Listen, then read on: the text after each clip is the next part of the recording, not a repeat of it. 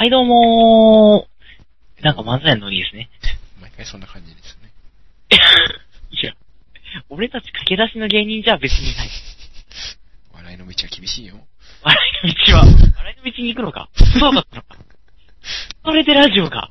まあ新しい、新しい笑い、あの、お笑いの形だよね。ラジオでやる。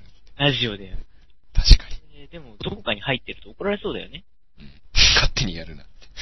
Y さんとかね。ああ。こう、Y。厳しそうだね。何とかだったら、すごい。S さんは多分いけると思うよ。うん。Y さんに関してはちょっと若干厳しいんじゃないかな、そんなの勝手にやったら。ね、何やってんの君だって。数が飛んできそうですが、お笑いの、あの、ラジオでは決してありません、ということで。違います。はい。一週間のご無沙汰でした。A プロジェクト。えー、お送りしているのはカイナと帽子好きらしい師匠。はい、ということでらしいになってきましたね。もう自分でもよくわかんないです。誰か教えてください。最近帽子やらいないしね。あんまりいないんですよね。で出てきてくれたらそのこの人好きとか言うのでまたわかるけど、うん、しばらく出てないと自分が帽子好きかどうかとかわかんなくなっちゃう。そうだね。その辺の報告もお待ちしてます。帽子キャラ出てましたよとか、ね。帽子キャラこれどうですか。無口キャラとかね、あとね。あ、いいですね。無口キャラこんなのがいてましたよみたいな。はい、大募集中です。最近無口キャラどっかで見たの？どっか忘れた。最近まあいるよね、無口キャラはちょくちょく。無口キャラはちょくちょく。でも喋っちゃうんだよね。うん、完全無口はいないよね、だから、ね。まあ、完全無口は正義いらないからね。うん。ぶっちゃけ。そうだよね。うん。まあいろいろありのですが、はい、はいということでですね、我らが A プロジェクトということでですね、まあこの番組は、えー、まあ今その世界中で日本のアニメが漫画が流行っているというところでですね、はい、まあ日本のアニメいいところ悪いところっていうのもいろいろありますけども、そのいいところをですね、世界に発信していけたらいいんですが、果たしてちょっと今のアニメっていうのは。うん、昔の作品と比べてどうなのかとかね、どうしても言っちゃうことが多いですよね。そうですね。なんか内容が深いのかなとかね、なんか軽くできちゃうとか、なんかパンツさえ見れればいいのかとかね、こちらがあれば OK なのかとかね、はい、とかありまして、若干これを世界に発信していくっていう時にですね、じゃあ自分たちで発信していってしまおうみたいなことをですね、思ってるわけですが、なかなかね、思ってもできないわけですよ。厳しいですね。皆さんそれで必死です。はい。なので、まあ、せ生活費じゃない、生活費ないけどね。ぶっちゃいけ。ぶっちゃけた。ぶっちゃいけ。生活費もないけども、はい、制作費ももちろんない。どっちが優先でしょう。世界優先だろうな、生活費、いや、制作費。死んじゃう。まあまあ、そんな中でですね。はい、今までですね、サークルとか持ってるわけでもないのでですね、これから皆様のお力を借りつつですね、あの、アニメを自分たち持ってる、まあ、企画はとりあえずあるので、はい、そうですね、形にしていく、形にしていけるように皆さんに応援していただく番組です。はい、ず、なんてずうずうしい。ずうずしいなぁ。あんたに言われたくないよ。すいませんでした。この二人でやってるんだから。これ、まとまりしてどうすんだよ。まあ、そんなこんなでですね。はい。やっていってますけど、まあ、あのー、とりあえずですね、あの、ラジオ番組というので広く皆さんにですね、やっぱり昔の日本のアニメ僕らもな学ぶことって多いので、うん、そういうところですね、たくさん学びつつ、はい、はい、そういうラジオで配信しつつ、皆さんと共感していってですね、で、まあ、大いに、あの、皆さんと、えー、いろいろ、まあ、意見交換なんかもね、コメントでしてもらいつつですね、はい、はい、あの、でいけたらな、そしてそれが、あ、我々の作るアニメにつながっていけばな、というふうにして思っているのであります。ということでですね、まあ、スタジオ名があるのかっていうことをですね、この間友達にちょっと突っ込まれたんですけど、うん、ないですね。まあ、ないですね。何々とかね。まあ、ない。そこまで、まだ。段階なのでね。いや、ゆ、やっててもいいんですけど、うん、ファンがいないっていうね。うん。一応ですね、あるにはいろいろちょっと会社名とかあるんですけど、はい、実は実は。あるんですけど、まだ言えません。そうですね。で皆さんから本当に応援が増えてきて、そのいろいろなスポンサーについていただくようになれば、もしなれば、なることができるんだなら。悲しいよ、なんか。え、言ってるんだ、俺。ならばですね、まあ、あの、その時に、ぜひぜひ、ドドーンと発表したいなと思ってるわけですが、まあですね、まあ、あの、本当に皆さんに応援していただいていこうという段階なのでですね、そんなずずしいことは言ってられませんので、まあ、十分ずずしいんですけどね。まあ、そんな、こんなです。ありますが、まあ、あの、この番組ではですね、本当に皆様からのコメントですとかね、まだないんですよね。そうですね、残念ながらね。はい、なんで、ちょっとできれば、いじってください。はい、つっついてください。ください。爪楊枝でつつかないでください。痛いな。まあそんなこんなでですね、あの、あのコメントをいただきつつ、でかつですね、あの我々実はあのあるにはあるんですよね。なんか無料の音楽とかね。そうですね。あるんですけど、皆さんにやっぱり作っていただく、応援していただくっていうところでですね、やっていきたいという思いが非常に強くてですね、我々はこうやってあの配信していたり発信していたりっていうことが少し精一杯させていただきますので。はい、皆様にぜひそこのところを応援していたりですね、例えばこんな音楽あるよとかね、これ使ってとかね、あのキャラクター書いてみたんで、ぜひぜひ看板娘にしてくださいみたいな、してくださいというか、うちからしてくださいなんですけど、ぜひお願いします。娘してください。え今なんか間違ったちょ、ちょっと、んなんか、なんか違う挨拶が入ってて。ください。あれあれなんか、んなんか違う意味合いが入ってるよ。まあ、えっと、うちに嫁にくださいって怒られる。絶対怒られる、これ。まずいよ。まずいね。なんか、それでいっぱい来ても困るけどね。確かに。あの、みんなお父さんお母さんですね。さくちゃんのね、お父さんお母さんが。はい、誰にその、ちょっとこんなにいっぱい声をかけて。え、え、あ、それはちょっと、言ったのはあなたでしょ。そうです。もう、間違いなく私です、みたいなね。ひどいことだ。修羅場になっちゃう。修羅場になっちゃいますんでね。誰とのってお父さんお母さんとの修羅場になっちゃう。やだ。一番やりたくないパターンなんですか。はい。まあ、そんなこんなですね、えー、先週の放送は、インフィニットストラトスということで。はい。はい。今回噛まなかったね。ほんとね。成長したね。まあ、成長したね。今日はちょっと滑舌がいいんだよ。やった。調子がいいね。本当に調子がいいんです。まあまあ、はい、あのー、皆さん風邪などひいてないでしょうかね。急に寒くなりましたね。急に来たね。今日も東京で初霜らしいです、ね。霜ですか？ついに。早いらしいです。霜、霜ネタはいらないかな。初霜ネタじゃないけどね、もうね、ネタ。初霜ネタ、遅い遅い。そうだね。霜ネタ地面になっちゃう。遅いね。まあ、あの、初霜降りたんですね。昨日なんかあの、え、皆既月食でしたね。っていうのは見えましたね。我々日曜日に録音してるんですけども、皆既月食があったり、そうか、霜が降りたんだね。じゃあもうすぐやっぱり雪とか、東京雪降りやすいですね。意外と降るよね。ですね。うん、むしろこの間、まあ、数日前にちょっと降ったみたいですよ。あ、そういえば言ってましたね。あの、多摩とかの方降ったんですよね。うん、みたいなね。あっち山奥なんで本当に冬になったら雪積もるんですよね。まあ、あっち東京と言いつつね。うん、東京だけどもう。山ですからね。行っちゃうとね、うん、あれこれ東京っていう感じ。うん、みんな、東京っていうのは結構この街のど真ん中を思い、思いすぎて。そうだね。うん。実際のところそうなのかって言ったら、それが東京じゃないですからね。本当に中心部だけだよね。イメージするのは。結構その、ちょっと小京都的なところがあったりしますもんね。意外と浅草とかそうだよね。そうですね。意外と路地裏がちょっと意外とへあのしょぼかったりっていうところ。東京だからしょぼくないっていうわけじゃなくて、東京だからしょぼいっていうところもあったりするしますしね。そうなんですね。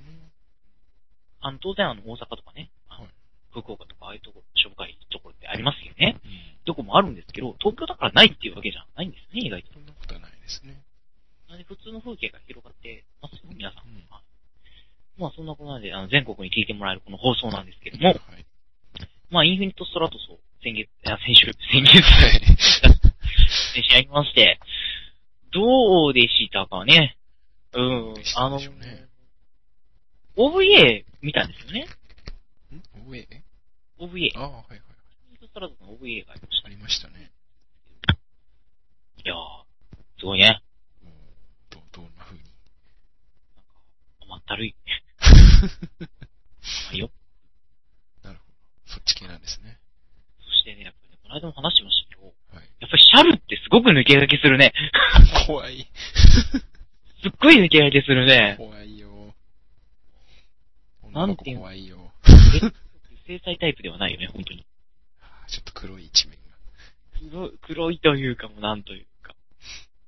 可愛いですね、でも。でも可愛いですね。なるほど。許せちゃうのね。許せちゃうね。なるほどね。ということで、皆さんでシャルを可愛がりつつ、はい、違う、シャルの番組じゃない。これはシャルを応援する番組ではない。おかしいな。おかしいおかしい。えー、ラウラを応援する。いや、違う違う違う。あれそれも違う。全然違うんですが。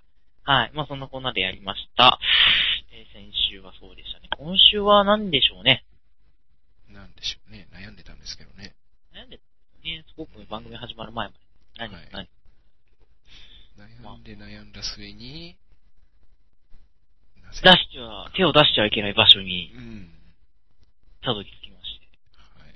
なんとなんと、スタジオジブリアニメの全般に、襲ってしまおうじゃ、違う違う。襲うの？襲う襲撃。完全になんとなく。ひどい。まあまあ、でもある意味襲撃とか合わないですよね。こんなことやられてるので。ご存知ないでしょうからね。あの、申し訳ないです。本当に我々ごときが。すいません。ごめんなさい。ただ、やっぱり見てほしいものなんですよね。そうですね。普及の名作ってやつもありますからね。ありますね。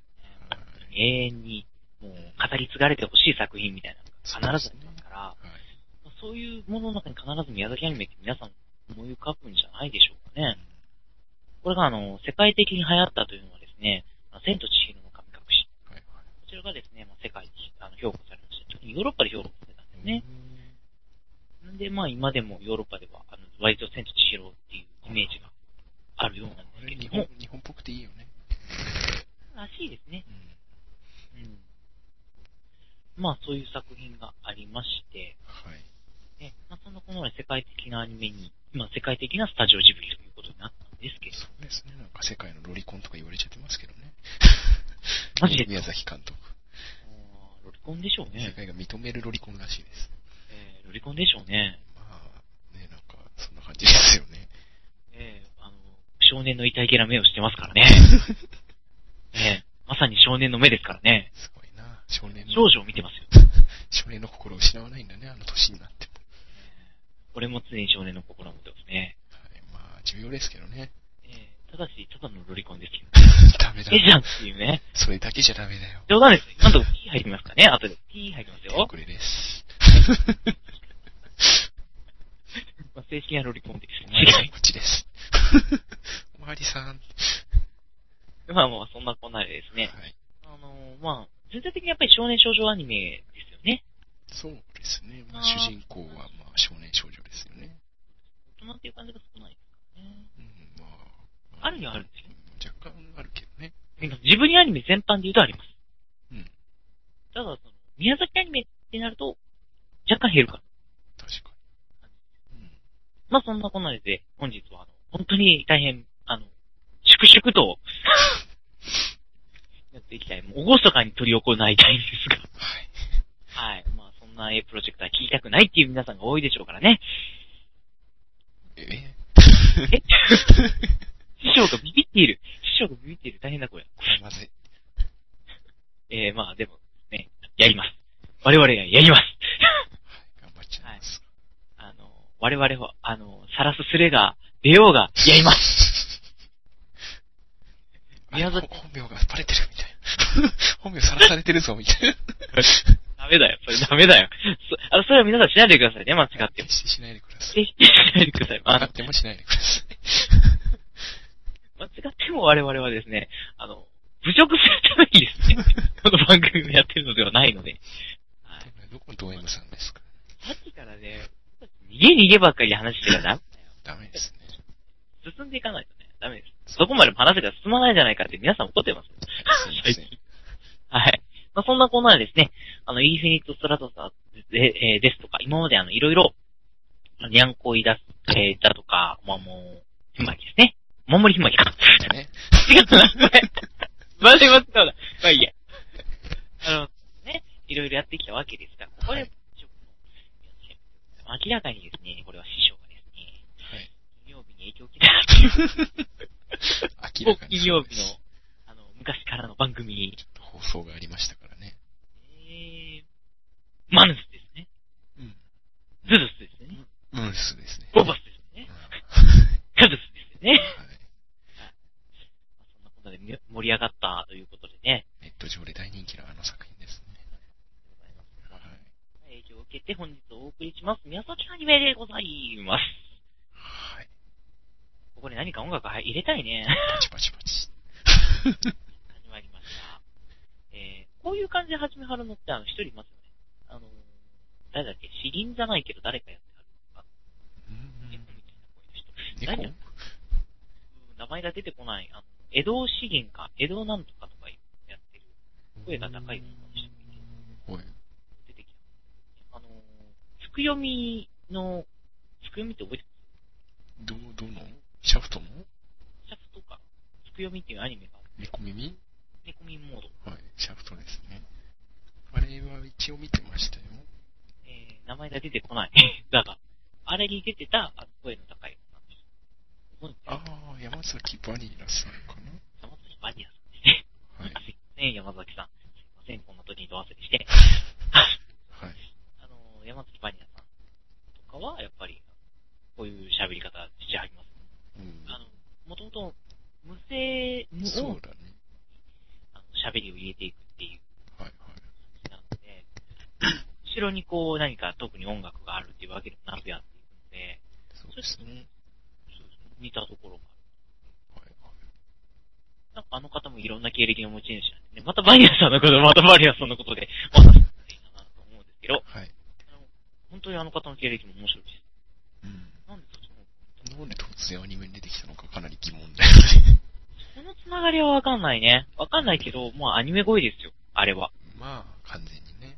バニラさんとあのー、誰だっけ、桃井春子さん。はいはいはい。はい。桃井春子さんの声非常になんか似たり寄ったりみたいな感じがしますけどね。うん。なんかできそうだな、お互いにモノマネがみたいな。確かにできそう。っていう感じはあります。ね、最近桃井さん見ないんで、ぜひぜひまたアニメに出てください、桃井さん。桃井さんは、うん、あそこにいましたけどね。え、そこに、あそこにニャンニャンの声やってましたけどね。ああ、あのニャンニャンはね、はい、今出せません。はい、ニャンニャンはね、あの燃えました。いろんな意味で。ありだと思います。ぜひ、秋葉を作った人、出てきてください。はい、ぜひお願いします。メイド喫茶作ってください。はい。はい。ぜひぜひ、行きます。はい。我々は行きます。頑張っていきます。一番乗りで頑張っていきます。はい。この番組宛てにご連絡いただける。連絡なければわかりませんので。はい。はい。まあ、そのことで話をずれましたが、はい、まあ、いきなりそこから、いやいや、なんだろう。ジブリどこ行ったん？逃げてるよ、逃げてるよ。ジブリだって持ってきにくいだろ。確かに。あの、重鎮が本当に作ってらっしゃる、本当に良い作品なのでですね、失敗したいんだけど作ってやっていいのかっていうところあるんですよね。そうですね。はい。とりあえず、ジブリの最初の作品っていうと、はい。パンダコパンダでいいのかな？ジブリとしては。ジブリとしてはそうなんですね。早尾監督っていうと、あの、ルパンとかあるじゃない？そうですね、あの、未来少年コナンとか。はいはい。あとあの、ハイジとか。あ、ハイジもそうなんだ。ハイジも宮崎監督が手掛けていらっしゃる。あの、監督っていうわけではない作、あの、ものもあるんですけど、ただ、でも、かなり深くストーリーに関わっていらっしゃいます。はいはい。で、当時からそういった作品に確かに深く関わっていらっしゃるのは確かです。はい。ただやっぱり当時は作りたいものを作ると違ってるみたい。この間、あの、ある番組で、あの、お伺いしたところによると、なんかすごく丁寧になってる。普段の俺たちじゃない。テレビで伺ったっておかしいよな。なんか変だよ。いや、まあでも、伺ったところによると。テレビに敬語使っちゃってる。テレビに敬語使わない。テレビの中の人に敬語なんだ。そっか。はい。なんかあの、スタジオジブリの何年っていうような、あの、なんか本が出てるそうなので。はい。はい、ぜひぜひ皆さん、あの、買ってください。はい、宣伝でした。後ほど、あの、宣伝しておきます。ひどい。あの、鈴木太郎さんが書いたということでですね、あの、発売します。全国の書店で発売ですので、ぜひぜひ皆さん。はい。わかりました。でした。ひどい。ぜひぜひ、なんで、この、今回の、あの、我々が取り上げて、この旅を作っていただいて。聞かなかったことに。いや、まあ、聞くこともないでしょうが。そうですね。はい。まあ、そんなこんなでですね、あのー、えっと、どこいや、どこ話してたんだっけっていう。パ、パンダ。あの、どこから始まったっていうあたりなんですけど、まあそうですね、あの、いろいろ作品は手掛けてらっしゃるんですけど、はい。まあ、そこら辺から、で、未来少年コナンの話が面白くてですね、その時のテレビのお話で。で、宮崎監督、なんか、なん、限られた、じゅうわか、ごわかじゅうわぐらいしかなんか作れなかったそうなんです。で、話、感覚で、あの、作られるそうで、はい、なんか、話終わっちゃったって言ったそうなんですよ。なんかもう終わっちゃった。これ以上作れないっておっしゃったそうで、はい、で、当然、その、テレビから受けるときはにじゅう何話とかで受けるわけです。うん、バンクー。待たせないといけないじゃないですか。高畑勲さんが、やりはったっていう、どうにかにゃっていうところが間にあって、その後まだ宮崎さんが書いてるらしいんですけど、なんかそういう風なのがあったりとか、なんかいろいろ面白い逸話があったりしますね。本当に、あの、ファミリー的な、本当家族というか、仕事をやってる仲間なんだけど、ファミリーみたいな感じの匂いがするのが、本当スタジオジブリ。はい。はい。そうですね。はい、はい。はい。何でしたっけ？スタジオジブリのあの、始まりとかですね。はい。まあ、初期がパンダコで、あの後なんでしょう。その後もう、ナウシカかな？まあ、そうですね。かな？皆さん有名なところでも、まず、有名になってきたなって感じられるのは、うん、ナウシカじゃ多分そうでしょうね。パンダコ知らない人は結構いるかもしれないけど、ナウシカ知らない人いないでしょうね。いないでしょうね。やっぱりね、あの、結構女性に人気が強いですね。風の谷のナウシカっていうのは。はいはいはい。で、スタジオジブリこれ設立前の作品で、まだ設立してないんですね。そうなんだ。当時。ただ宮崎駿さんが、えー、やったということで。はい。なかなか、その、やっぱり、ひゃくにじゅっぷんにですね、約、やるっていうのは大変みたいで。そうでしょうね。ちなみにこれですね、私の生まれる前です。年齢バレますけど。あれ、な、何年放送放送っていうか、ほう、えっと、公開。公開はですね、せんきゅうひゃくはちじゅうよねん。あれも。になりますので、実は生まれてません。そうですね。はい。実は生まれてないんですね。意外と前なんですね。そして面白いのはですね、やっぱり宮崎監督というのがですね、はい、感覚ですごく作っていっていらっしゃるんだなと、はい、改めて思うところは、あの、風の谷のナウシカとかがですね、うん、えー、ひゃくにじゅっぷんやかありました。天空の城ラピュタ、次に出したのが天空の城ラピュタですね。うん、これがせんきゅうひゃくはちじゅうろくねんに出されてまして、はい、これがですね、せんきゅうひゃくはちじゅうろくねんといえば、チェルノブイリの原子力発電所が、はい、なってます。そうですね。千えー、じゃあせんきゅうひゃくとかじゃなくて、あの、ひゃくにじゅうよんぷんしかないですね。うん。ひゃくにじゅう、ひゃくにじゅっぷんなんですよ。はい。が、隣のトトロがなんと、皆さん、不思議でしょう、あの、数えたことあります ?はちじゅうろっぷんしかないんです。あれ？それは気づかなかった。なんで、それは、隣のトトロと結構、トトロ結構テレビでやりますよね。うん、もう人気作品ですよね。だって シーエム 入れやすいですもん。なるほど。それですよ、きっと。なるほどね、確かにラピュタ放送長かったもんね。シーエム 超入れやすいんですよ。なるほど。はい。かなりそういうところでテレビ業界にもいいところがあるんじゃないかなと思うんですけど。はい。すいません、スタジオジブリを僕はあの、悪く言ってるわけではないですよ。ただ皆さん分かっといてください。これ、結構知らないことが、知らない方が多いので。はい。はい。同時上映があるんです、この時。へぇ。宮崎監督は隣をトトロを出してます。同時上映で、高畑勲さんが、ホタルの墓を出してるんです。あ、そうなんだ。その二つ同時なんだ。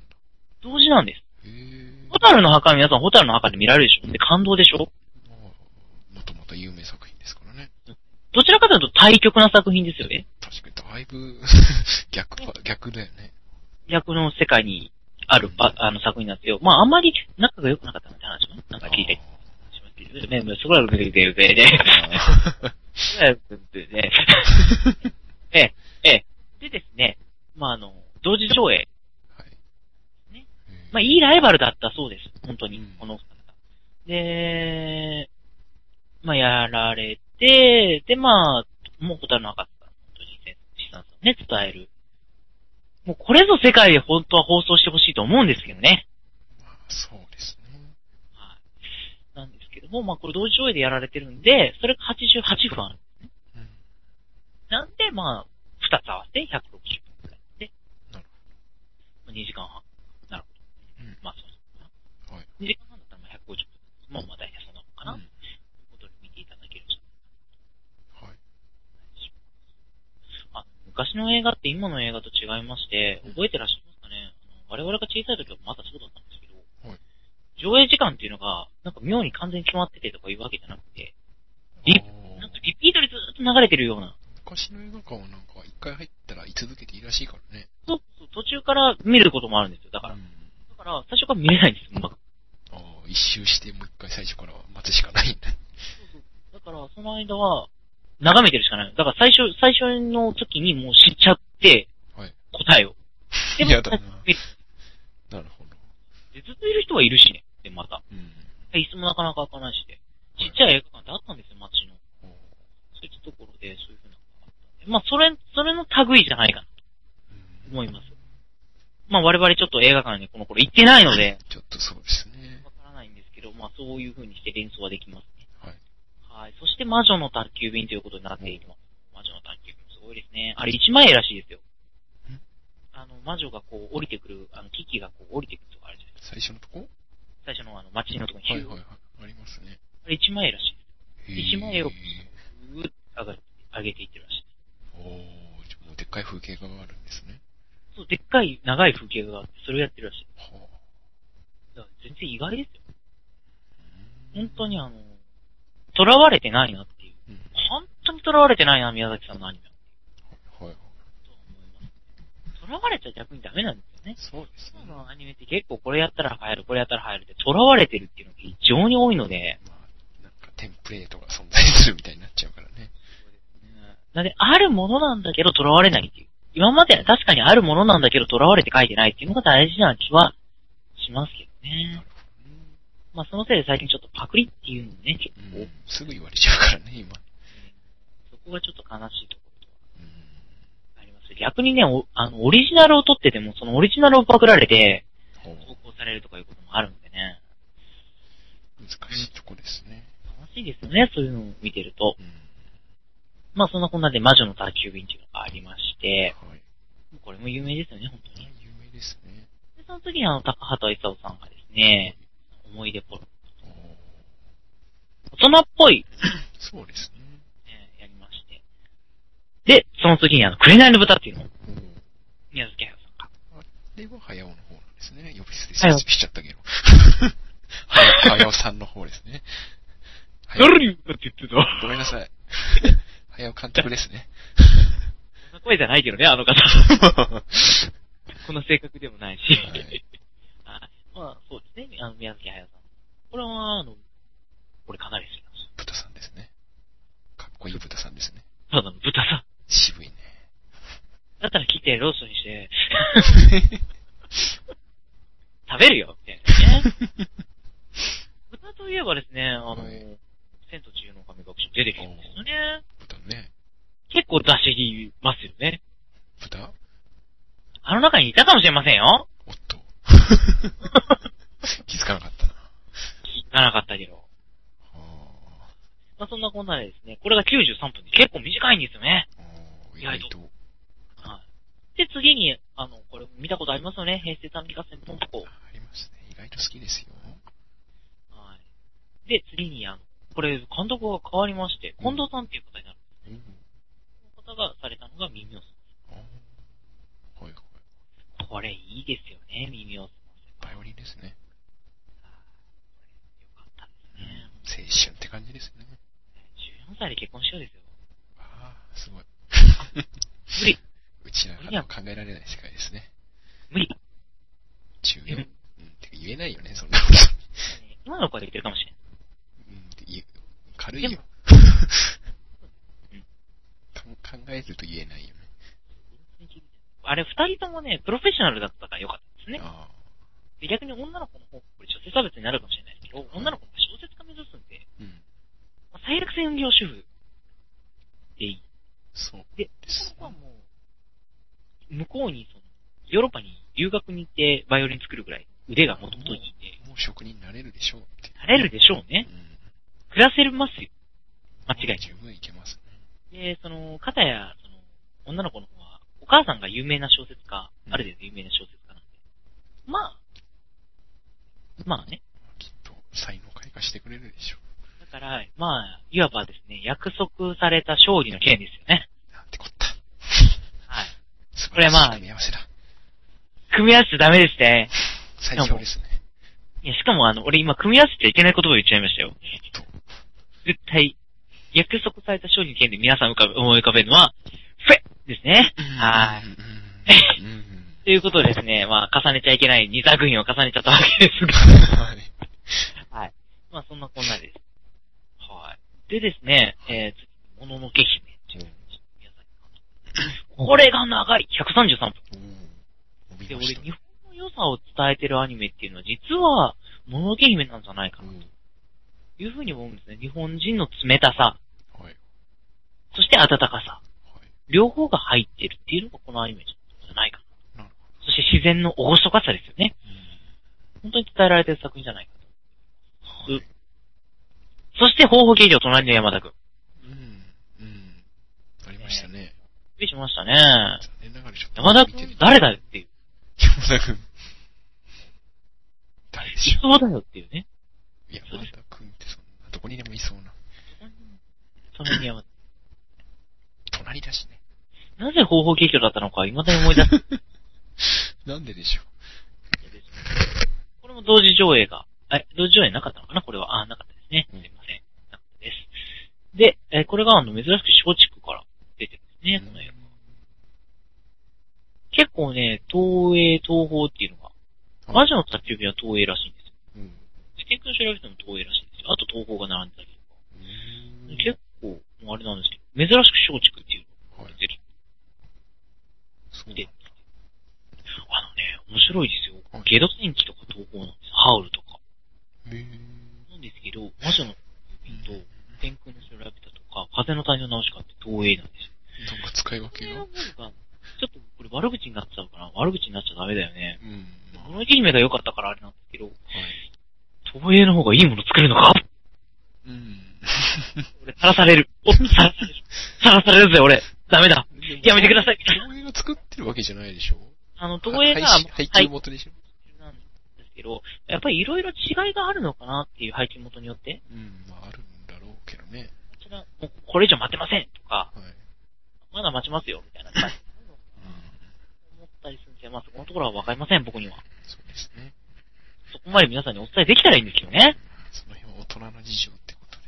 はい、すみません。またあの、本当にね、我々がそういう産業に入っていってですね、厳しい大人の世界を見てきて、書かれて、もう、着ぐるみ全部剥がされてき次第ですね、皆様にお伝えしたいなと思うんですが。はい。はい。それで、まあ、あの、その後に、あの、千と千尋の神隠しがありまして。はい。はい、えー、で、猫の恩返し。猫の恩返しの方が後なんですね、意外とね。もう意外と新しいんですね。で、ハウルの動く城、ゲド戦記。これが、あの、宮崎吾郎さんということで、はい、宮崎、息子さんが初めて。はい、ハウルもそうなのハウルは違いますよ。ゲド戦記がゴロさん。ハウルはハヤオさんハヤオさんです。なるほど。もちろんハヤオさん。なるほどね。はじめはぜなんか、全然ち、なんか、なかなか完成するかどうか、なんかいろいろ怪しかったですけど。ゲドゲドじゃなくてハウル。ハウルの。はあ、で隣のトトロなんて、はじめ全然違うものだったらしいですよ。代用する。変わったんだ。いろいろ変わる。で、まあ、えー、そこからですね、ゲド戦記から崖の上のポニョということなんですね。うん、いきなり作品が変わりましたね、また。そして、仮暮らしのアリエ。はい。これが結構新しい感じなんですね。けであるんですね。バリエティが新しい監督さん。はい、なんていうはいはい、この結構若くて、これから有望してはい。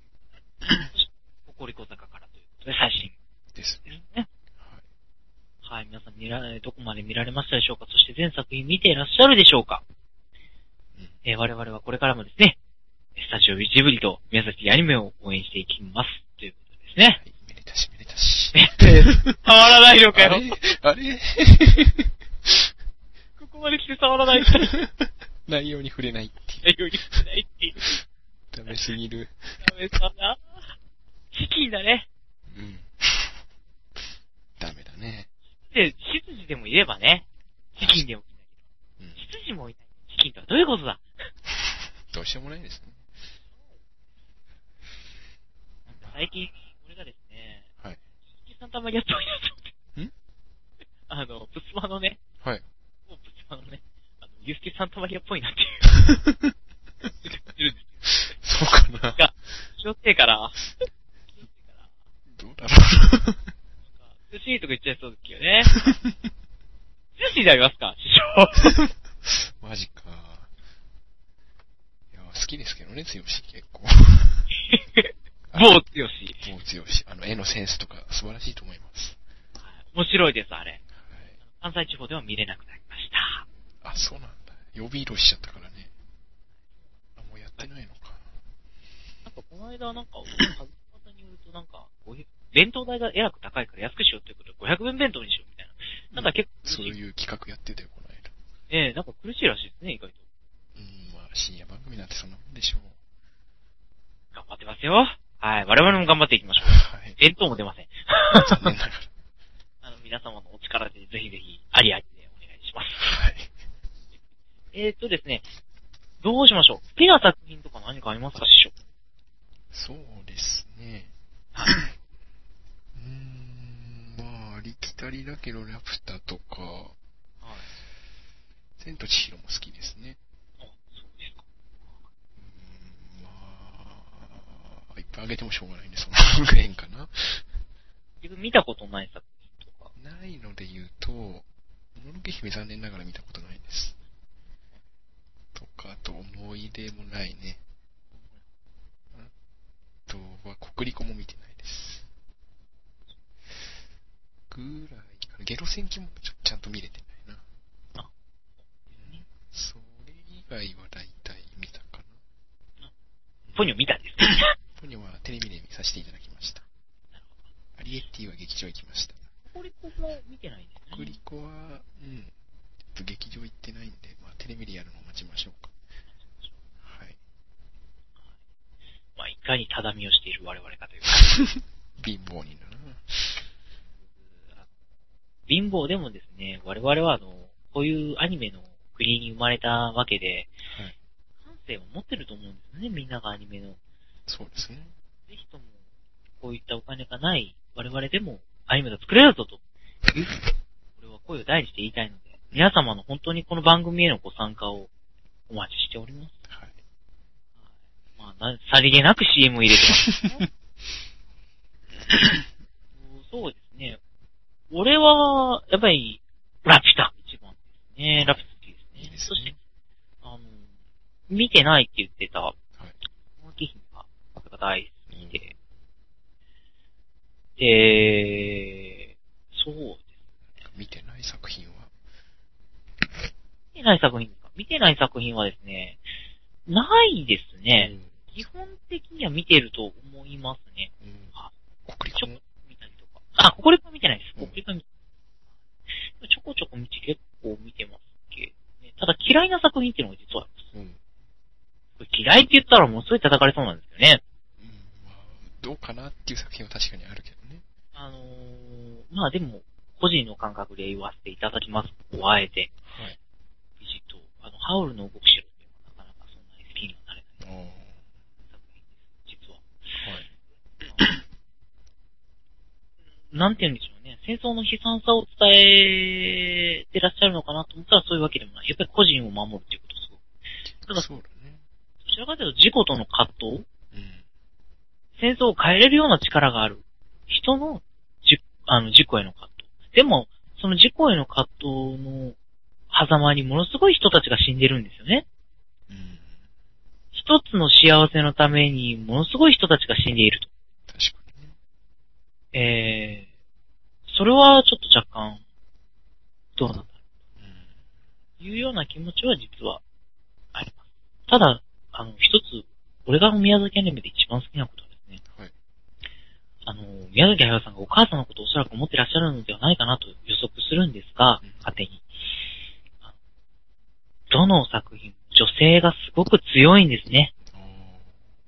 あの、強い、旦那さんを殴るとかね。ゴミ出してきなさいとかね。ってわけではない。なくて、女性らしい、真の強さを持った女性。うん、女性らしい真の強さです。そうですね。そうです。その真を持った女性っていう姿がすごく描かれてるなっていう。そしてこの男性のその精神的成長っていうよりも、本当にその時期ってそうなんですよ。男性の成長って遅いんで割と。うん、女性の女の子のこう精神の成長っていうのをものすごく描いてるなというふうに思うんですね。うん、そうですね。で、これは本当にぜひとも今の子供たちにですね、見てほしいな、そういうところをですね。確かに。それぞれの作品だったり、女の子がこんなに輝いてます。うん。たまにあの、これ、え、少女漫画なんじゃないって思うぐらい。うん、女の子が輝いてる作品だ。うん。どちらかというと感性が女性的なのかなわかんない。どうなんでしょうね。失礼かもしれないね。そう、そんな風に。まあ、深読みしていくとしたらどうですか？何か深読みしていくようなところってありますか？全体通して。うん。それはジブリ全般で。ジブリ全般でもあの、自分の好きな作品でもさっき、センスとかね、世界的にこういう有名ですね。そうだね。どうしようかね。いやもう全然、実施します。戦っちゃってください。誰も取りません。それ言っちゃうと、思うの最近思うのは、なんか最近目のジブリってなんかどうなのかなという。おっと、言っちゃったよ。はい。これでもうさらし決定ですね。あー。帰ろっか。帰るなよ。おやすみなさい。どこにまた来週。また来週。違う違う。ここであの、ぶちつきやれたりね。どこかな遊びよ。いや、もう続けてください。はい。大丈夫。皆さんさらさないでください。本当に。あの、お願いします。はい。叩かれ弱いんで。はい。はい、あの一個人の感想であって、まあ皆さんと共有できたらそれも嬉しいなとは思うんですけども、はい。そうですね。最近の準備ってどうかなっていうことですね。そうですね。はい。まあ、アリ、アリティあたりを代表に挙げさせてもらうと、はい、なんだろうね、単純にアリエッティとラピュタあたりを比べてもらうとわかるのかな。はい。なんか世界観がちっちゃいなっていう。な, なんだろう、あのラピュタのワクワク感はどこ行ってしまったんだろうみたいなのをすごく感じるんですね。みんな年取ったね。そうなのかな。いやいやいやいや、言っただけだよ。言わないです。うーん、どうどう思います？アリエッティ、アリエッティなんか叩いてるみたいなけど。でもね、アリエッティのこの評価って実はネット上でも良くなって。うん、最近映画映画評価ってあるんですよね。はいはい。正直なところ、あの、皆さん、うん、まあ、某、ワイフーとかのね、はい。あのところの評価サイトとか、映画の評価サイトとかありますし、そこのところを見ていると、やっぱり若干よろしくないなと、まあ、うん、見て取れて。うーん。なんでしょうね。まあ、女の子の強さはよく出てますけどね、やっぱり。そうですね。女性らしさ、女性の強さっていうのは非常に出てるんですよ。うん。で、人を好きになるっていうこととか、愛する内容っていうのがすごく出てて、いろんな愛し方、愛され方、別れがあっても愛し方、愛され方があるっていうような、うん、ちょっと寂しい物語ですよね、アリエッティは。そうですね。だけど、こう、なんていうんですかね、だんだんこう、広い空っていうところから始まって、あの、ナウシカっていうところからちょっと見てもらうと思う、はい、空っていう広いすごいところから始まって、だんだん個人的になっていって、個人的になっていって、どんどん、あ、もっと個人になっている。っていうような感覚は確かに受け入れますね。うん。でしょうね。バリエティの感想ですよね、単純に。バリエティの感想としては、そうだね。たくましさっていうのはすごくあると思うんですよね。うん、出てますね。家族が優しかったりっていうのは、うん、ただ本当におばあさんが嫌だなっていう。うん。おばあさんもキキキリンさんが本当にうまく演じたなっていうぐらいで。まあ、いいキャラしてますね。エミレなっていうようなぐらい嫌で。もう嫌なおばあさん、本当もうキキキリンさんうまいなって思ったんですけどね。本当に大女優さんですよ。確かに。っていうぐらいもう本当にそうなんですけど、うん、あのー、子供たちが楽しいって、ポニョに関しては思うんですけど、うん、バリエティに関してはちょっとどうなのかなっていう。どう結果っていうとどうかなって気はするよね。もっとちっちゃい子がバリエティを見つけて、うんとかだったら、まあ、宮崎さんと被っちゃうんだけどね。なんか何かと被っちゃうよね。被っちゃうんだけど、その、なんていうんですかね、視点っていうのが、すごく低くないとダメだと思うんですよ。あ, あの、小人っていうのって、はいはい。僕たちの視点からは絶対小人って見えないんですよ。背が高いので。そうですね。子供っていう視点で地面に手ついて遊んで、葉っぱを取って遊んでっていうことをやるから、なんかすごい真面目に話してるな、ダメじゃん。まあ、視点的に確かに、合ってないかな、主人公っていうのはあります、うん、なるほどね。どうすればよかったんでしょうね。どうすれば、うん、でもそれはそれで一作品として面白いんですけど、俺はもっと旅の要素を入れたらよかった。なんで箱にしちゃったのかなっていう、それは思うね。もっとこう広い世界で暮らしていくアリエッティを、うん、そうなんか場所が狭いからだいたいなんか予測できてしまうというかね、起こることがね。うん、で、あの、できればきゅうじゅうよんぷんなので、うん、もうさんじゅっぷん使ってですね。はい。もういち展開欲しいんだよね、何か。展開欲しい。展開がちょっと少ないというか、起伏が少ないというか。もう、さよならじゃないですか、あれ。うん。やっぱり手術受けるわけですよ。そうですね。受けた時に、こう、アリエッティが外いるみたいな。うん。病室の窓で、っていうようなところがあっても、うん、確かにね。そうなんだよね。ちょっと、うん、なんかあっさり終わっちゃったなみたいな感じを受けましたね。ありますね。な、はい、うん、他にもまといた感想とか、逆に褒める点とか。褒める点は、まあ、なんか深読みじゃないけど、うん、ジブリ見て毎回思うのは、なんだろうこのすごい作画っていうのを毎回思うんだよね。作が半端ないね。宮崎さんの書き方っていうのは遠近法がちゃんとしてないらしいんです。遠近法。あえてしてない。あえてしてないんですね。あえてというか、本人も意識してないそうです。へぇー。でも思うがままに書いてる感じ。そうそう。だからそのエピソード、この間テレビ、まあテレビの知識すいません。はい、あこの間見たエピソードとしては、なんかあの、奥さんと一緒に京都旅行に行った時に、はい、ここ回ったわよねーって奥さんがおっしゃるんですって。なんだけど、宮崎さん自身も、え、え、こうこうこうだろみたいな感じで。ち、全く違うっていう。視点が違うんです。思い出に残ったものがすごく大きく出てて、あんまり残ってないものは小さく見てる。へぇー。なるほど、ね。だから京都の街っていうのが、あれ、結構十字っていうか、なんていうんですかね、縦と横にできてるんですよ、ただ。うん、あの、五番状に。本当に五番状にできてる。でもそれが、あの人の頭の中で全然違うものなんだなっていう。はぁ。思いましたね。本当にもう、っていうか、芸術家的な人なんですね。そう。常人離れしてますね。感性のままに書けるっていう。すごいな。俺たちってこう、やっぱり、どこかこう一瞬一般に戻ってしまうけど。うん、結局常識にとらわれちゃってるんだよね。でも、でもね、宮崎さんもそれは大変だったと思いますよ。うん。どうしてもそれと切り離せない時ってあるじゃないですか、現実と、現実問題。現実に生きてるからね。その時ってやっぱりイライラするし、はい、し、うん、何が流行るのかなとかある程度見ないといけないところでもあるだろうし、ね、それよりは今はやっぱり自由に割とやれてきてるっていうのはすごく、うん、まあ、いいんじゃないでしょうか。自分との戦いなんでね、本当に周りと戦わなくていいんで、はい、周りとも戦ってくれる仲間がいますからね、周りとは。やっぱり自分は自分としっかり向き合うっていうところが勝負になってくる。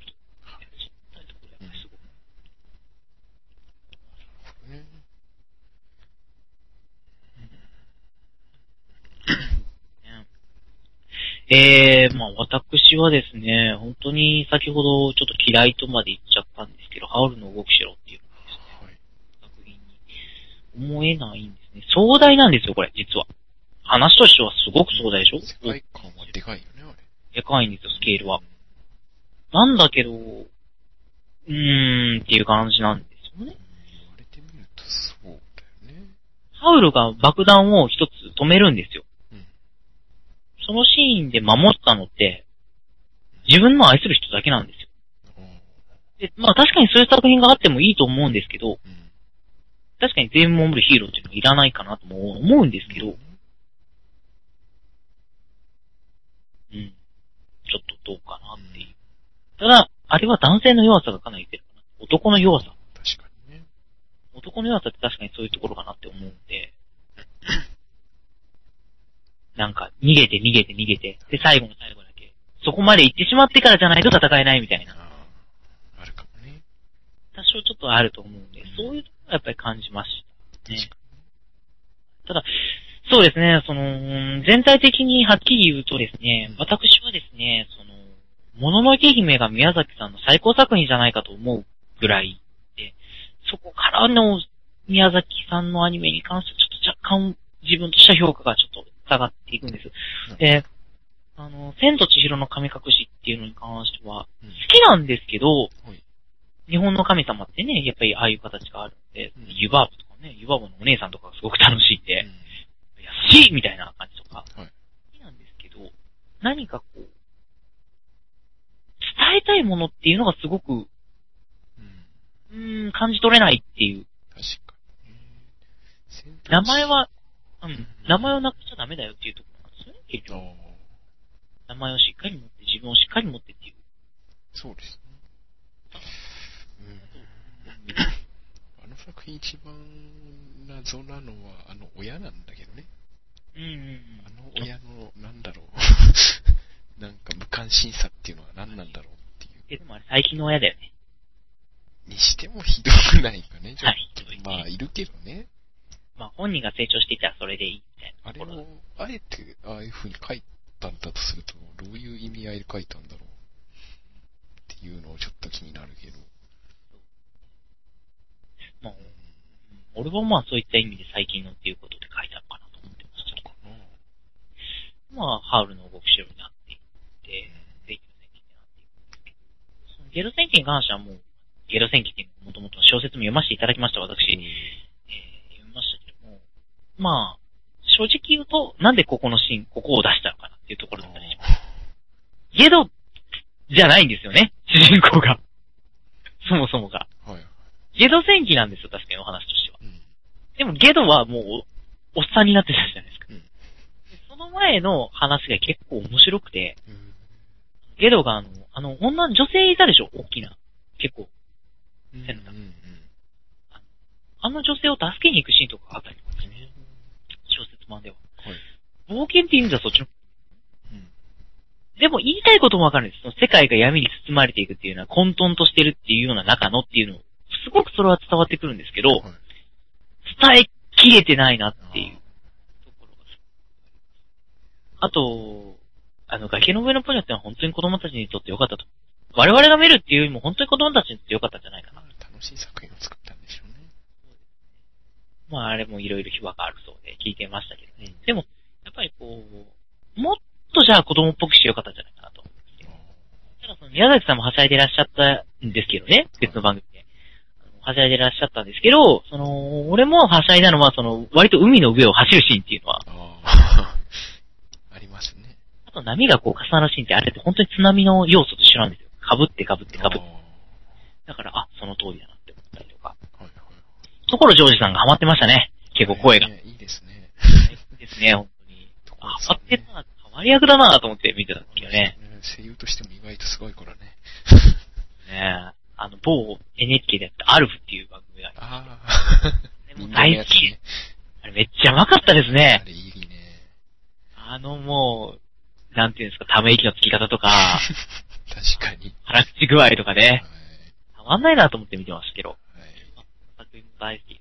ということでですね、はい、好きなところも上げたいと思います。はい、やっぱりその女性が強いっていうところと、うん、で、あの、やっぱり、その、師匠が言った通りですね、あの、ナウシカとか、ラ特にラピュタ。ラピュタってもうほんと航空関係の機械の図面があったりとか、男の子がこう。熱いですね。ね、うん、踊りますよね。うん、隣の、隣のトトロはすごく田舎の優しさっていうのに溢れてて、うん、魔女の宅急便もそうですね。女の強さっていうのと優しさっていうのがあったり、男はいつでもなんかあんな生き物ですね、なんか、気があってというかなんというね。はい、でも、大好きな作品に皆様にあの、お伝えしたいのが、はい耳をすませばじゃないや、あの、くれない豚って作品で、あれも、これに関しては、なんかもう男ですよね。逆に女の子に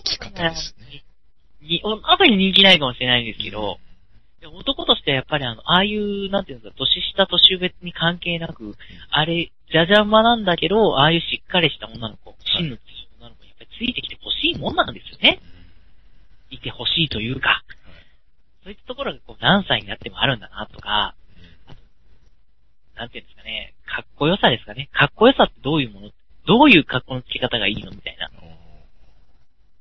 っこのつけ方もしっかり学べるから。なるほどね、あと勝手にするって言ってもその、どういう風にして勝手にするの？人に迷惑かけるってどういうことなのかっていう。かけてるようでかけてないんですよね。で、みんなに愛されてるんですよね。うん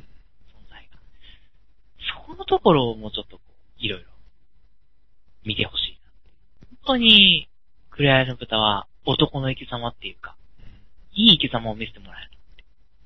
かっこいいなって。うん、もうこれ当時のあの、ドイツだと思うんですよ。うん、ドイツ軍だと思うんですよ。いろいろ負けた仲間がとかいうのことも言ってました。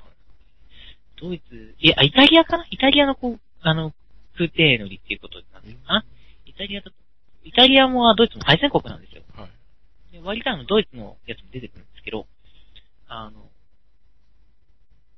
お金の価値がなくなったっていうようなことが出てくるんですね。うん、戦争で。はい、お金の価値が、国の価値がなくなってきてるっていうような。だから、草津沢なんて紙くずみたいなもんだっていう。うん、それってやっぱり戦争で負けた。そうだね。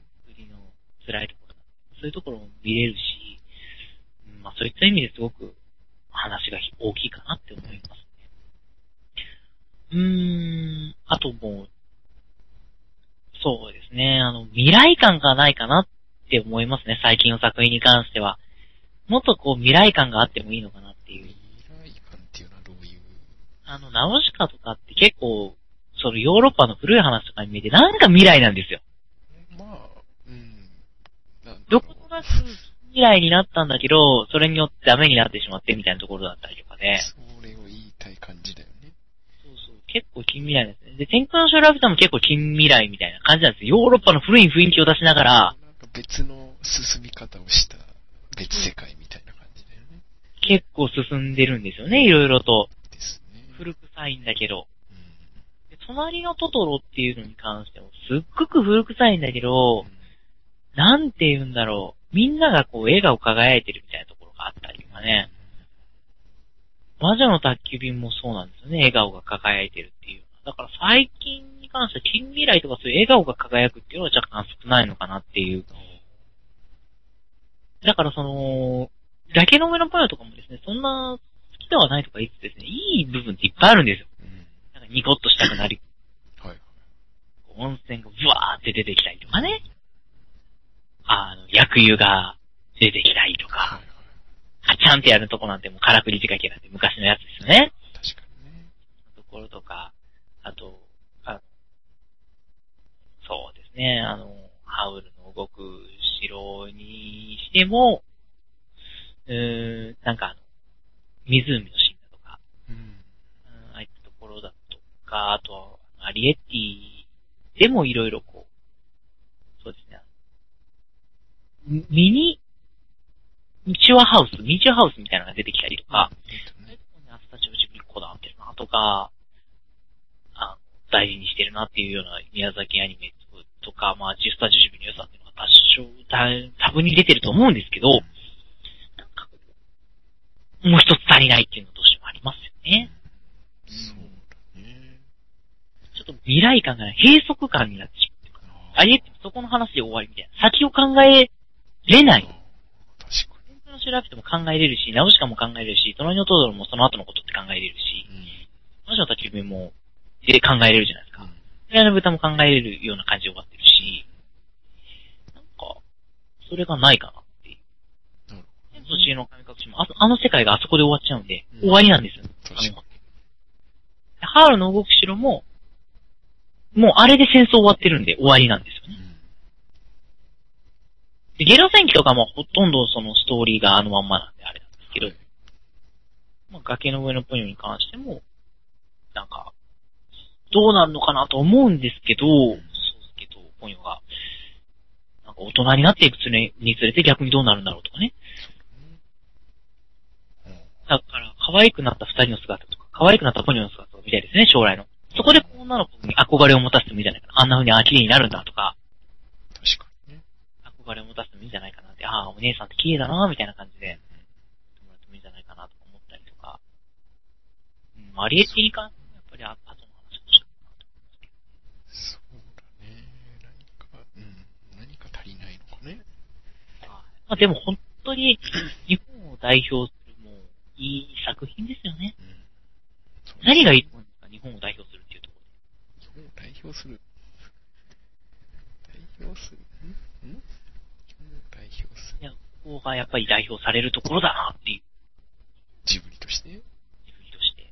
ジブリとしてというか、アニメ全体として。やっぱりスタジオジブリって言われるの。なんでしょうね。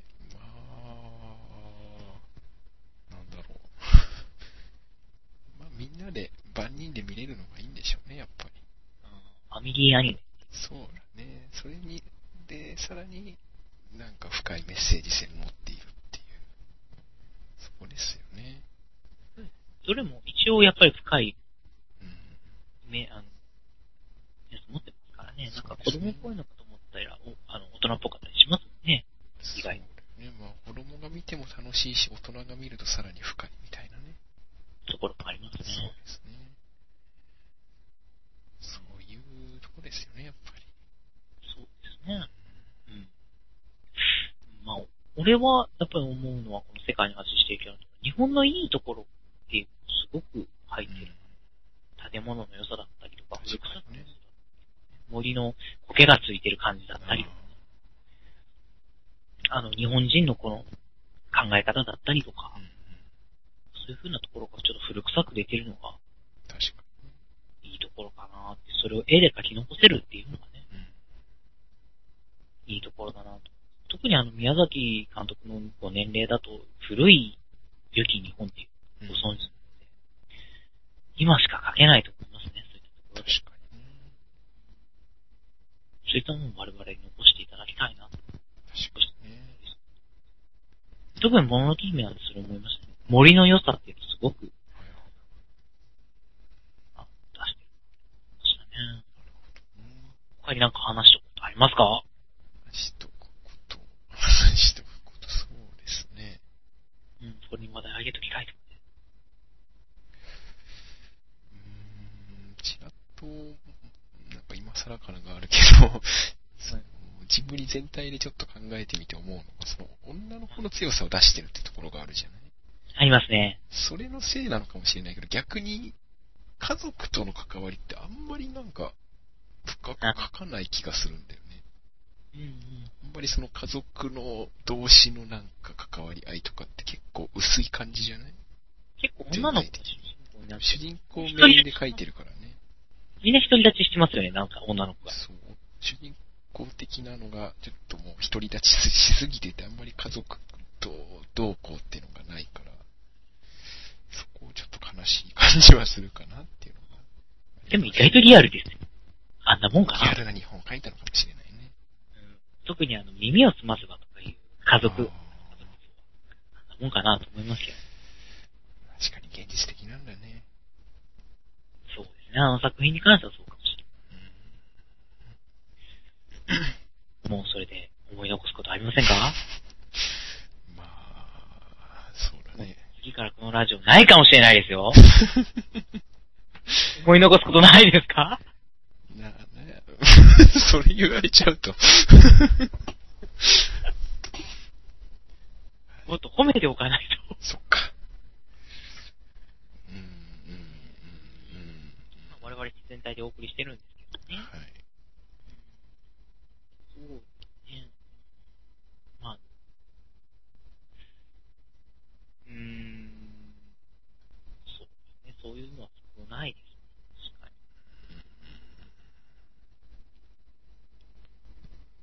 確かに家族で食事してるシーンって、まああるのはあるけど、はい、うん、ただ宮崎アニメの食事シーンって結構印象的です。そうだね。食事は有名だよね。各それぞれ本当印象的ですね。なんかすごく美味しそうなものが出てきますよね。美味しそうなもの出てきますね。うん、あのなんかシーンがすごく特別ですね。ああ確かに。例えば、もののけ姫で言うと、その僧侶に助けられる、主人公アシタカが助けられるシーンがあるんですが、そこで、あの、おかゆが出てきて、えー、あの味噌を入れたおかゆとか、お椀がちょっと違って、あ、文化が違うんだなとか感じたりとかですね、うん、お酒のシーンが男たちばっかりお酒シーン飲んでるシーンがあったりとか、えー、楽しげにね、シーンがあったりとか、そうですね、あ千と千尋の神隠しなんかでもね、すごく豪華な飲めや食えやだったりとかですね。そうですね。かたや、その同じ作品の中に、あの、お姉さんの、湯婆婆のお姉さんのね、うん、あの家で食べるご飯がすごく静かな食卓だったりとか、うんうん、なんかすごく対比ですよね。そうですね。それこそ。うん、なんか食事がすごくこう、意味を持っている、大きな場面展開、つながってるなっていうのはそうですね。重要視してるんでしょうね、食事を、ね、食事っていうのは、うん、っていうのはすごく見てて、はい、それと周りの人がいい人ばっかりですよね。そうだね、基本的にね。羨ましい。確かにあんな人たちに囲まれてみたいな。幸せですね、本当にね。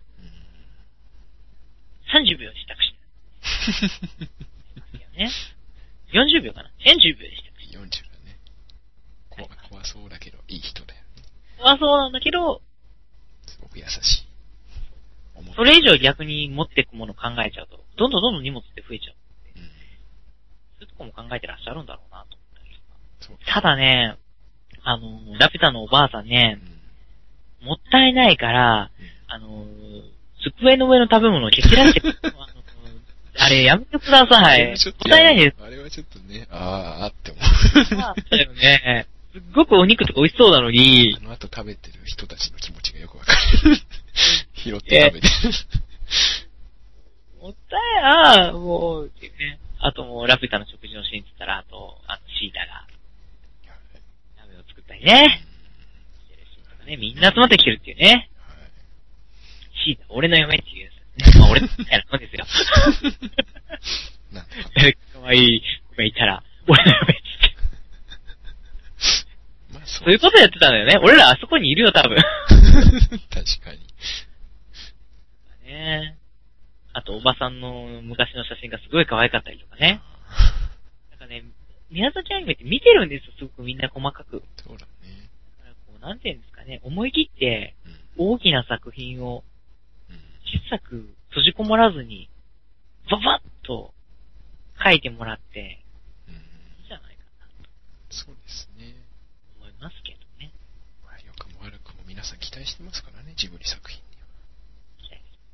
期待してます。新作が出ればみんなワクワクして見に行きますからね。そうですね。やっぱりその群れのワクワクがね、うん、たまらないんですよね。かくいう僕もですね、あの近々、あの宮崎さんに送ってみたいなと思ってるうちの一人です。いいですね。送ってみて返事返ってくるかわかんないですけどね。まあ返ってこないでしょう。そうそうね。ファンレターなんてね、返ってくるもんじゃないんです。いっぱい来ますからね。え、返ってくることを期待しちゃダメなんです。そうです。送ることに意味があるんですよ。読んではくれますよ、きっと。どうなんでしょうね、あれ。きっと、きっ思います。人によると思うよ。女優さんとか読んでくれてないと。うん、それも方針だと思うけどね、その人の。人によっては自分に来たんだから読むんだって人もいれば、マネージャーに適当に返信しといてっていう人もいれば、うん、まあ、返信すらしない人もいれば、いろいろでしょう。まあ、全部は無理じゃない読むのは。いいでしょうね。数によりますよね。どれぐらい来てるって言ったらやっぱ結構多い気がするんですよ、ね。うん。満単位で来て読めるかって話だからね。何千とかね、何万ね。無理だよね、それは。そうですね。うん、あ、でも手紙って今どういう感覚か皆さんもわからないですけど、本当に人に気持ちが届くものなので、うん、皆さんそろそろじゅうにがつ、年賀状シーズンになってまいりました。そうですね。年賀状は郵便局で発売しております、今年も。はい、えぜひ郵便局へ急いで、今年も年賀状を、え今年からでもね、はい、出してください。ということで、番宣しておきました、郵便局さんどんだけ恩売る気だこれでね。ひどいなぁ。何かしら何かしら恩売ってるなって。どうなってるんだ。ねえ、恩を売っても返してもらえるわけじゃないだろうってめえら、みたいな。ありません。むしろ被害者だろ、郵便局がみたいな。どんだけ。郵便局、えって。何何言ってくれてんのみたいな。迷惑なんですけど。これどこに迷惑とか言えばいいんですかみたいな。あ、すいません。苦情はどこですか申し訳ない。申し訳ございません。えー、ということでですね、まあ、いちじかんにわたって本日も送ってまいりました。はい、どうでしたでしょうかね。今回はすごく、なんか、まあ、物が多いからね、まあ、作品が。そうですね。深読みするっていうことも特に、まあ、できませんでしたけれども、うん、最後に、あの、師匠と、うん、えー、私の方からですね、宮崎アニメだったらこれがおすすめということでですね、おすすめ作品とおすすめ内容を含めて、最後に皆さんにお届けしたいなと思うんですけれども、師匠はいかがいますかね。さっき聞いてる限り被ってるよね。いや、まあまあ、でもでも、それはそれで、俺もにさく品のさんですね。はい、そうだな。まあ、じゃあ、どうしようかな。ラピュタとナウシカを押しとこうかな。もう最初のふたつですね。はい。あれはもう、ストーリーはまあ、もちろん深いですけどね。はい、深いですね。まあ、考えさせられますよね、いろいろと。まあ、その辺はちょっと省略しといて。って言っても作画が感動してますナウシカとかあの名前わかんないけどあの風で飛ぶ乗り物あるじゃないはいはいはい、はい、あれの着地シーンとかえっていうくらい書き込まれてますわかりますはいもうなんだろうオウムかわいいみたいなね目赤いよ赤目のオウムちゃんっていうね皆さんあのご存知ですかあの YouTube とかニコ動見れる人はどうぞオウムライスを作ってみてくださいあれはあれはダメだあれすごいですよ綺麗あの手の綺麗なお姉さんが作ってますよどうやら既婚者のようですよおっと皆さん残念ながら俺の嫁とは言えませんが皆さんですがあのオウムライスはちょっと作ってますよオウムライスぜひおためその二つの作品だと有名な話かもしれないけど、同じ動物が登場してますよね。はい、おというと、名前わかんないけど、また、なんか、あの、ナウシカとなんか、一緒にいる、よくわかんない、ちっちゃい子いるじゃない。目のような緑の。そうそうそうそうあれ、ラピュタにも出てますよね。ラピュタの中に。中にロボ、ロボットと遊んでますよね。遊んでるやつ。そんな話もあったりっていうね。そうですね。結構つながりが。はい。そうですね。それで言わせてもらうと、全体的にですね、あの、風さんにナウシカの、あの、なんていうんですかね、うん、なんか、あなんていうんですか、敵の方と、なんかそのお月の人と、はいはい、あれじゃないですか。これはあの結構、物置紐の烏帽子と、その、なんか、ついてるお月の人みたいなのとか。見たところがあるんですかあのね、で、あのゲド戦記の、うん、探す、なんか、探してる人いるじゃないですか、向き、なんか仮面つけて。なぎなぎとか。ああ。あれね、全体的にあの人出てきてるんですよね。いるいるあい, いるんですよね。しかもずるい役で。いるね、どの作品にも。しかも、固定であの顔なんですよね。いるよ、そういえば。エボシさん的なああいうポジションの人も、なんか、何かしらいいんですね、雲とかね。ああいう感じで。なんか、ポジション的になんか、ああいう嫌な人と、ああいうなんか、なんかしっかりちょっとした、なんか、考えの狂っている人とか出てきてるみたいな。確かに。のはありますね。はい。まあ、ではでは、私の、えー、する作品ですが、まあ、ラピュタは当然ね、おすすめしないんですが、まあ、バラス、バラスばっかり見えてるんでね。滅びちゃいました。バラスばっかり見えてるね。どんどんどんどん地球が滅びちゃうんで。はい。はい、ダメですよ、皆さん地球にバラスなんていうこと言ったらね。皆さん。ダメです。言ってる大事にしましょう。大事にしましょう。ねえ。地球は非公式じゃないですよ。決して使ってはいけない言葉として教わった言葉ですよ。で、言いますからね。使っちゃいましたね。結構簡単に。まあ、それ言っちゃダメだ。えっと。で、えー、あ、それと、あと、あの、ご存知ですかね。あの、うん、結構天空の城だったように、タラクさん出てるんですよ。ん誰？チームマルコ。あー、あのー、豚をかけてる子供だよね。いるんですよ。バチ大使の。はい。あ、本当に有名人がね、出たりする。主人公が、だって、あの人じゃん？あー。名前が出てこない。田中さんだっけ？名前言ってはいけない、あの人。それ違う作品だよ。違う作品だね。の映画でした。はい。田中めぐみさんですね。はい。そんなこと言ったら結構ね、有名な人出ますよね、ジブリの作品ね。なんで楽しみにしていただければと思うんですけど、そうですね、あの、隣のトトロとかね、あの、そういった子供の作品もあるんですが、深いっていう意味ですね、紅の豚と、うん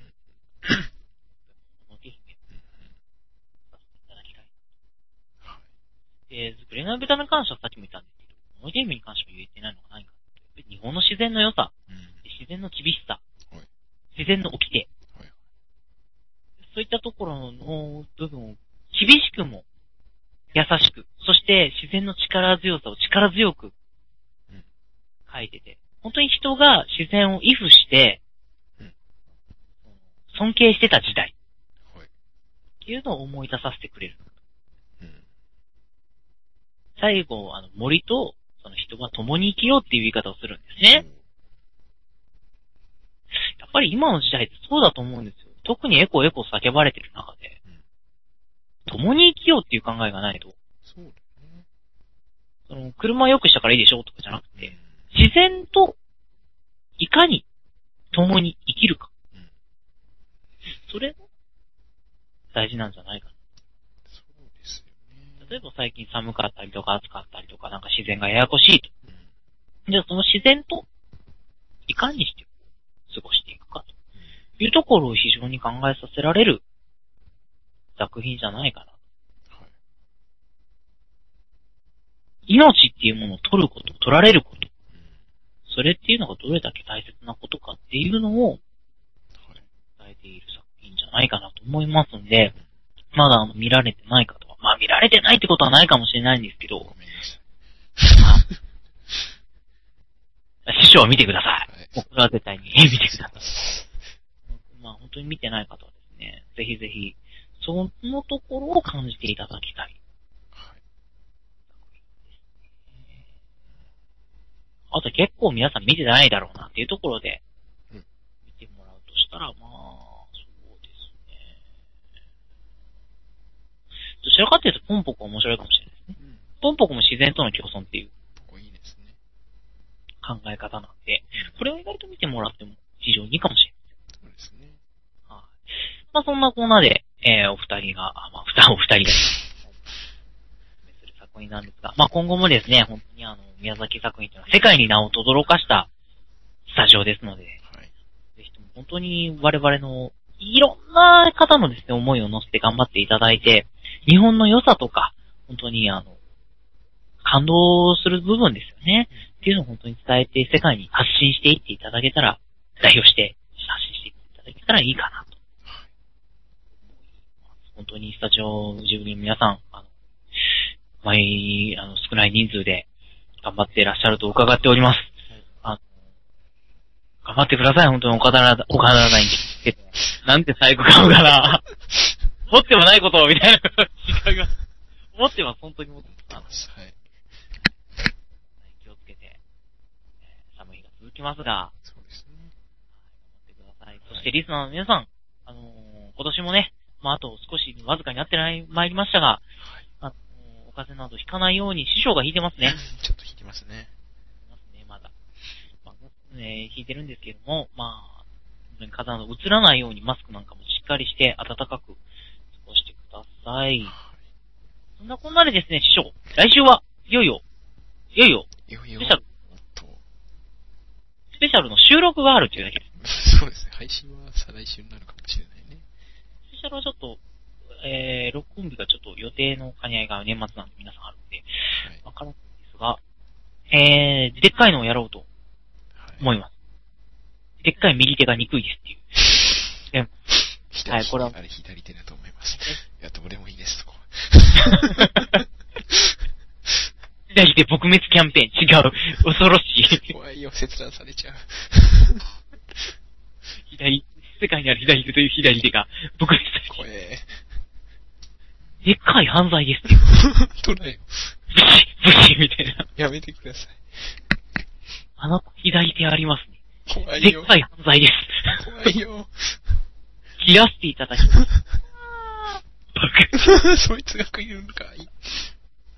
めっちゃ嫌です。怖えー。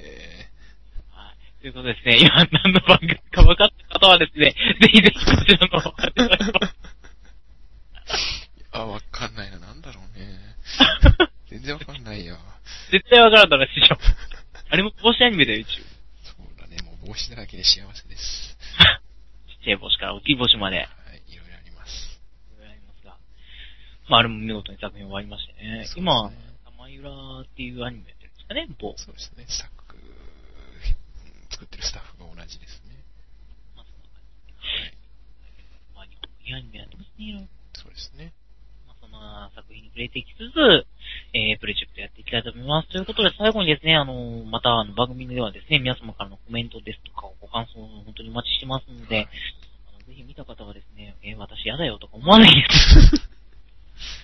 えー、何かしら、あの、コメントいただけたら本当に嬉しいんでですね、はい、正直ですね、正直なことを言いますね、この番組で。うん、はい、聞いてくださってる方がいるのかが非常に。確かにね。不安なんですね。聞いてたら、あでもいいんでコメント書いてほしいね。はい。あでもうでもいいからね。いちゲットでいいですか？そんなんでいいです。はい。そんなんでいいんで。流れませんけどね。いちゲットで。流れませんけど、あの、いちゲットでいいんで。はい。ぜひ。はい、ください。はい、お願いします。はい。ということで、えー、来週スペシャル番組になるので、来週の更新になるか、再来週の更新になるかっていうのはちょっとわかりませんが、年末、えー、に、年末は短いのやるかもしれないね、意外とね。そうですね。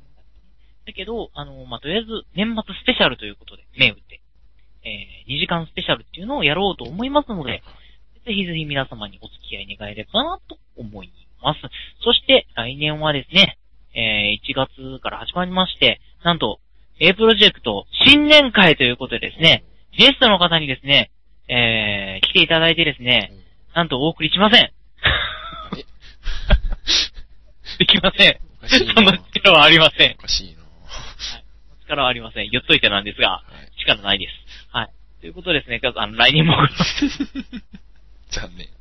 お送りしますので、あの、年明けはですね、多分、えー、どれぐらいなんかなのかとかとおかとかそこら辺になりますかね。そうでしょうね。はい。そこら辺の週からですね、また放送させていただければと思いますので、はい。はい。ということでですね、えー、お送りしてきたのは、えー、そうですね、あのー、もう、ここで言ってもいいと思います。あの、師匠も言ってるんでね。はい。ニーハイとツインテール好き若いな。やっぱり帽子大好きな師匠。大好きに戻った。戻った。多分じゃなくて戻った。戻ったよ。よかったよかった。帽子キャラいないよね、そういえば。宮崎アニメ。いない。ツインテールはいるのかな？ツインテール。なんちょか。うーん。そうだね、ツインテール。はい。はい、残念な二人ですが。はい。まあ、あの、本当に、エロなしでもやっていけると思いますよ、皆さん。うん。うん、ということをですね、あの、ちょっと自分たちの引き合いに出したら、すっごい失礼なんですけど、それに。けど、ちょっと言わせていただきたい部分でもありました。はい、そんなこので、えー、ふたりがお送りした、えー、A プロジェクト、ぜひぜひ来週も聞いてください。あの、ゲストとか、あの、参加してくれるよっていう有名人の方いらっしゃったら、ぜひ、あの、お願いします。有名じゃなくてもいいです。無名でいいの？それどうなの？うん、まあ、出たければっていう。ということで、告知ができるそうなんで、ぜひ告知してください。はい。はい、ひゃくえんいただきます。嘘です。嘘です。ひゃくえん安いな、しかも。本当だよ。まあまあ、そんな感じでですね。はい。あの、はい。また来週まで、えー、皆さん、風邪ひかぬように、元気。